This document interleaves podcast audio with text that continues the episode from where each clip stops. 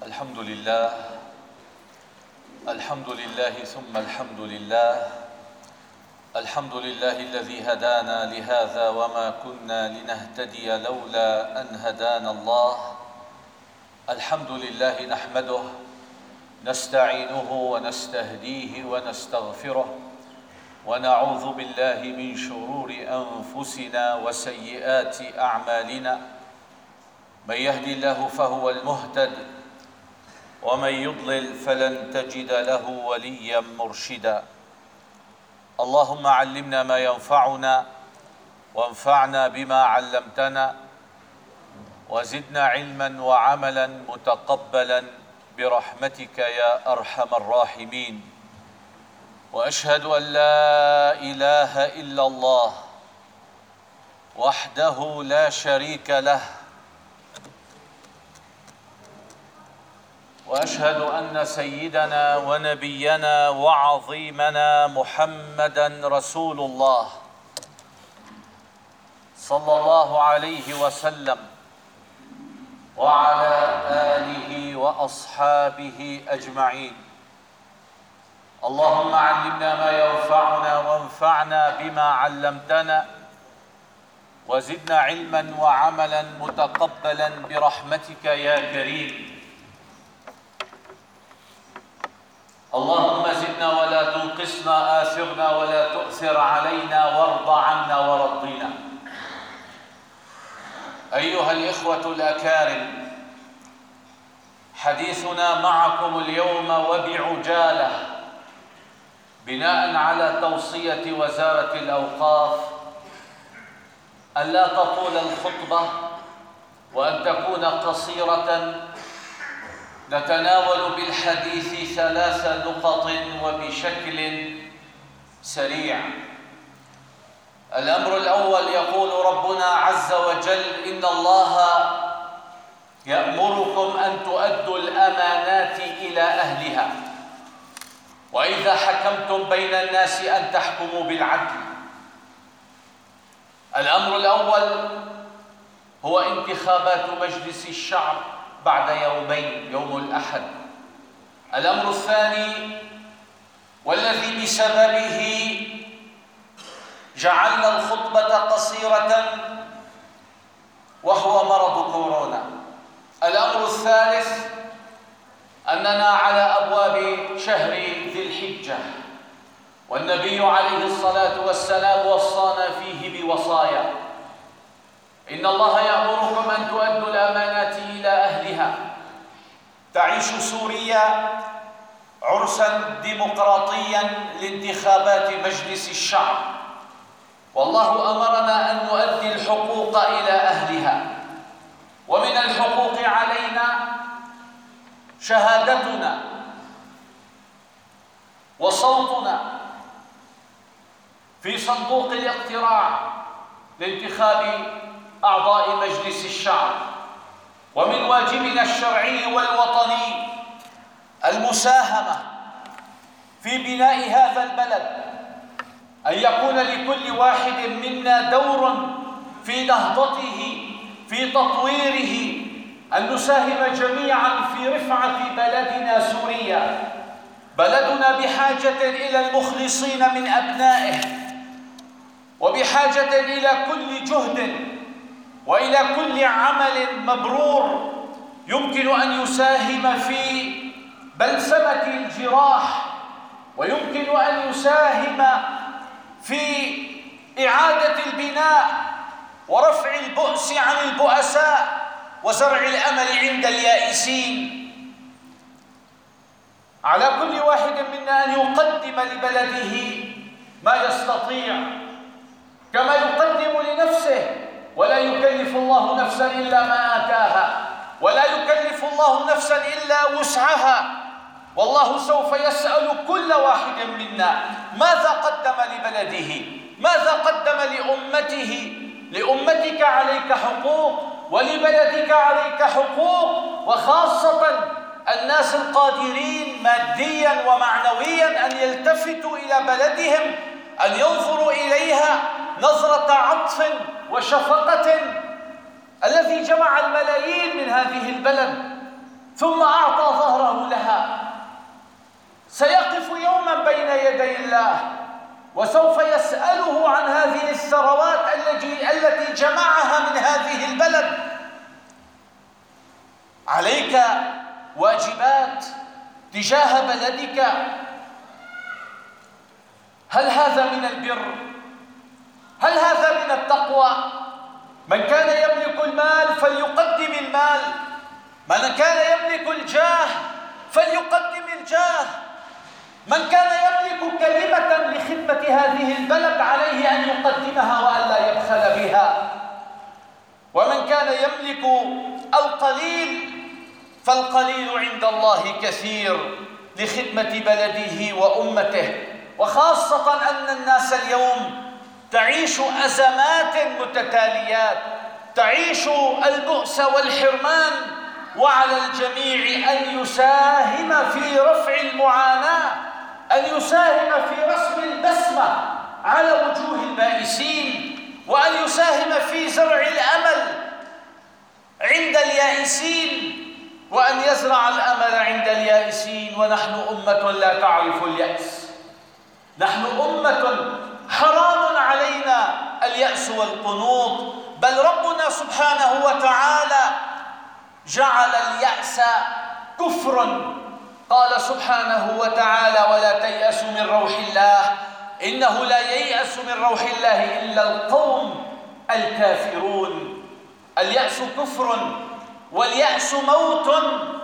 على كل واحد منا أن يمد يد المساعدة لأخيه.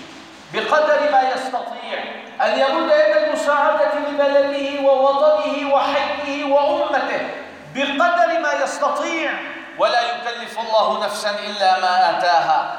على الجميع أن يزرعوا البسمة في وجوه البائسين من أعلى طبقات المجتمع إلى أدنى طبقات المجتمع. أن نعمل جميعا على هذا الهدف أن نزرع البسمة في وجوه البائسين والأمل عند اليائسين. اللهم تب علينا جميعا يا كريم. أن نكون عونا لبعضنا لما فيه الخير والبناء والنماء والمحبة والتعاون. لا تبخلوا على بلدكم ولا على إخوانكم. هنيئا لمن جعل الله حاجة إخوانه عنده وطوبى لمن قضيت على يده حاجات الناس. طوبى لمن جعله الله تقضى حاجات الناس على يديه. قال النبي عليه الصلاة والسلام أحب الناس إلى الله أنفعهم وأحب الأعمال إلى الله. سرور تدخلوه على مسلم أو تكشف كربته. أو تقضي دينه أو تطرد عنه جوعه. أيها الأكارم اعلموا أن مدار السعادة في الدنيا والآخرة على ركيزتين اثنتين الأولى الإخلاص للحق والثانية الإحسان للخلق. بهاتين الركيزتين تفوز وتسعد في الدنيا وفي الآخرة. طوبى لمن كان مفتاحا للخير مغلاقا للشر. وويل ثم ويل لمن كان مفتاحا للشر مغلاقا للخير. يقول ابن القيم رحمه الله إن في قضاء حوائج الناس لذة لا يعرفها إلا من جربها. في قضاء حوائج الناس لذة لا يعرفها إلا من جربها. فافعل الخير. مهما استصغرته فإنك لا تدري في أي حسنة تدخل الجنة. اللهم أدخلنا الجنة يا كريم. فأنت مدعو اليوم للمشاركة بصوتك في بناء مستقبل سوريا. لأن مجلس الشعب يمثلك أنت وعليك أنت أن تحسن الاختيار أن تختار من سيمثلك تحت قبة البرلمان. عليك أن تختار من سيوصل صوتك وصوت بلدك إلى الحكومة وإلى مجلس الشعب. الكل يتنافس في إيصال صوته. فلا نقصر في يوم الانتخابات. أن نكون جميعا ممن يصوتون في صندوق الانتخابات لتكون كفتنا راجحة ويكون صوتنا مسموعا يصل إلى الحكومة بآلامنا وآمالنا. عليك أن تختار من ترى فيه الكفاءة والقدرة على إيصال صوتك إلى قبة البرلمان من ترى فيه الكفاءة والأمانة والمسؤولية صوتك في صندوق الانتخابات حق لك وواجب عليك وهو مسؤوليتك الوطنية. قال عز من قائل وتعاونوا على البر والتقوى ولا تعاونوا على الإثم والعدوان. هذا الأمر الأول. أما الأمر الثاني فهو مرض كورونا المنتشر. في هذه الأيام القليلة حتى سمى بعض الناس هذه الجمعة جمعة الأحزان لكثرة من مات في اليومين الماضيين من المصابين بمرض كورونا. ولا زلنا نتهاون في أخذ الاحتياطات اللازمة للتصدي لهذا الوباء. والعجيب أن في مجتمعنا لا يراعون أدنى درجات الوقاية. من التهوية من الكمامة من التعقيم من التباعد الاجتماعي. وخاصة النساء في الأفراح. بيتزاحموا إلى صالة الأفراح. ولو كانت بينهم واحدة مصابة بهذا المرض لعدت الجميع والجميع يعدون البلدة بأكملها. علينا أن نعود إلى رشدنا. في تعقيم الأيدي في غسل الأيدي باستمرار في تنبيه الأطفال والصغار والنساء أن يأخذوا أشد أنواع الحيطة والحذر.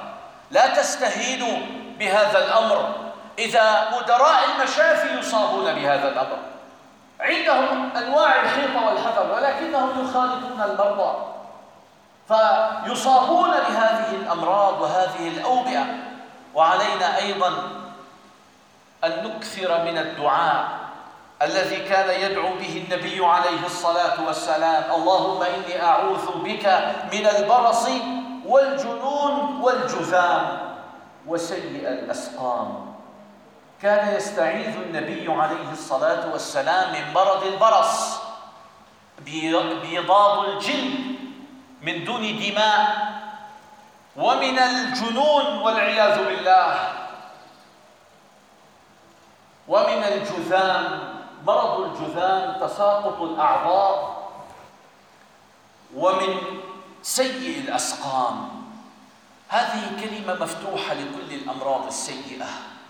وكل الأمراض سيئة. يستعيذ النبي من سيء الأسقام. ويعلمنا كيف نستعيذ بالله منها. وتجد في مجتمعاتنا من لا يبالي. ويستهين بالإجراءات الاحترازية لهذا المرض. لا يبالي تعزية تلاقي بيوزعوا القهوة المرة. 100 واحد بيشربوا فنجان واحد. إذا واحد ما معه كورونا مرشح رشح عادي ممكن يعفي كل من شرب بهذا الفنجان من بعده. اليوم الضيافة صار لها أساليب مختلفة. ما عاد صح نضيف الضيافة القديمة الجدائية الكل بيشرب من كاسة واحدة والكل بيشرب من فنجان واحد. لازم أيضا نحن نتطور مع تطور العلم واكتشاف الفيروسات والأمراض. هذا الأمر أيضا أيها الأحبة ضعوه نصب أعينكم. الإجراءات الاحترازية من التباعد والتعقيم وغسل الأيدي واستخدام الكمامة وعدم الدخول ازدحامات خانقة.